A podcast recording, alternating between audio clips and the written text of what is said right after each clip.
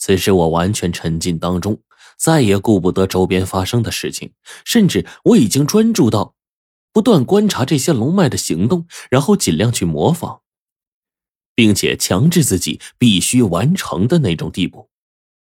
逐渐的，我不明白自己在做些什么。火烈也跟我一样手舞足蹈，最后，我们似乎聚集到了一起，一起跟着龙脉欢腾。然而，不知道过了多长时间，陈子，陈子，石彪子追过来了，快跑，快跑！老子断后，快跑啊！你个狗日的！我正睡眼朦胧间呢，被火烈那混蛋的声音吵醒了。此时，我猛然从地上坐起来，便看到那些龙脉还在我们身边飞舞，只是啊，他们当中的多半已经聚集在一起了，看模样似乎不对劲儿。而此时，我只觉得脑子跟断片了似的。很多事情都想不起来，一旁的火烈还在睡着觉，一边打呼噜还一边说梦话。这还不算，这家伙似乎梦里还在打架，还顾念着我们，老是嚷嚷着让我们先走，他留下殿后之类的，倒是让人十分感动。火烈，火烈，哎哎，醒醒醒醒！我看了火烈半天，最后把他给弄醒了。这家伙在醒来之后的几分钟内完全是懵的。对，船子，我在这儿啊，呃，你你还记得你之前做了什么吗？我问他，好，好像好像进了洞，然后，呃，然后好多龙脉呀，然然后呢，呃，然后就不记得了。哎，你跟龙脉手舞足蹈，学着他们的动作，然后就这样了啊？火烈这时候半信半疑的，看来自己啊都不知道之后进洞之后发生的事儿。这家伙又是几番回忆，似乎还是想不起来。不过这家伙呀，随即轻轻活动一下手腕，却顿时吃了一惊。火烈当即像是被什么东西给震惊到了，瞪大了眼睛看着我。我这会儿正疑惑看着他时候呢，火烈忽然把衣服给扒开，就见呐，这家伙心口那血红色的鳞茎只剩下一点点的印记了，剩下的全都融化了。这家伙当即一爪子朝面前这一米多长的钟乳石抓去了，那钟乳石的直径超过了十五公分，竟然被他猛的一爪子给生生扯断了，还发出了嘎嘣一声脆响。这个，看到这一幕，我忽然回想起了一点自己的情况。这会儿呢，再一看自己心口处的位置，在我心口处之前被灼烧的痕迹已经不存在了，而之前。能够轻松摸到的林晶，这会儿居然也感受不到了。但是我被烫伤的手指却告诉我，这不是在做梦。之前我的确抓到过那枚林晶，这手指还是被他给烫伤的。我顿时就学着火烈的模样，找了根钟乳石就抓了下去。结果让我大吃一惊啊！我似乎根本就没费什么力气，一个十五六公分粗的石柱就被我给弄断了，并且看这架势。似乎比火烈还要随意的多。我的乖乖，陈子，你继承了血脉觉醒啊！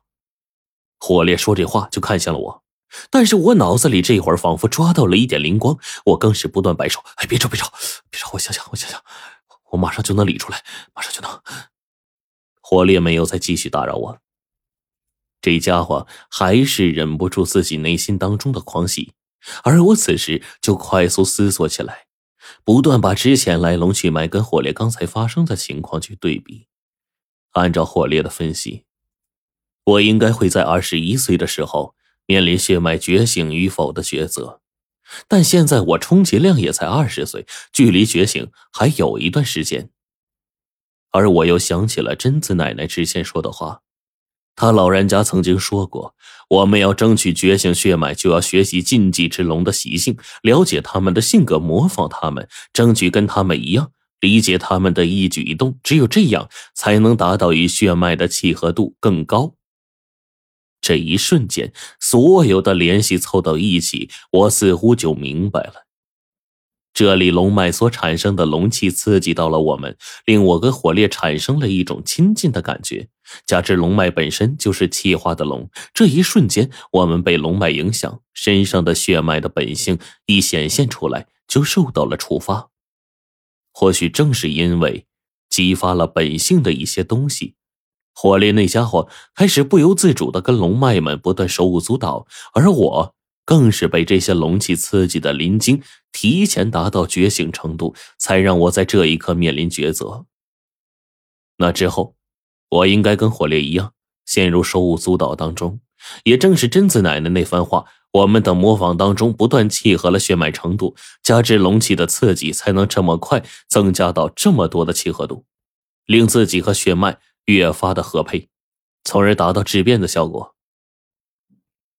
一想到这儿，我当即就把这种假设跟火烈一说，这家伙呢也是点了点头，觉得我分析的十分有道理。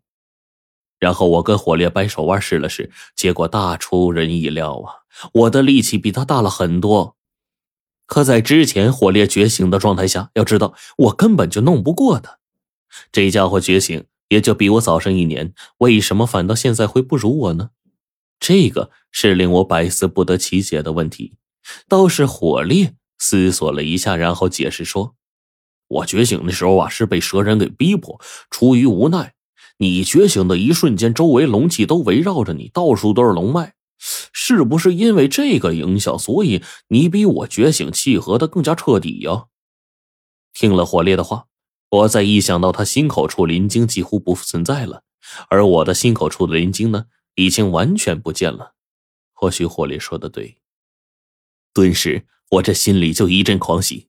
不成想，我们活出命的来到这里，却不但没有遇到危险，反倒是柳暗花明，得了一场机缘，来了一场造化，在这里遇见了龙脉，与我们自身血脉同是一体，相互刺激，增加实力。陈总。恭喜了，嘿嘿，咱们一起互相恭喜。我也一乐，毕竟啊，这种事儿要是换做别人，就算冰窟窿那家伙也会忍不住笑笑吧。只是我跟火烈这会儿才回过神来，才发现不对，我就问火烈说：“哎，这怎么回事啊？我怎么觉得龙脉现在似乎不对呀？有一种如临大敌的感觉呢？”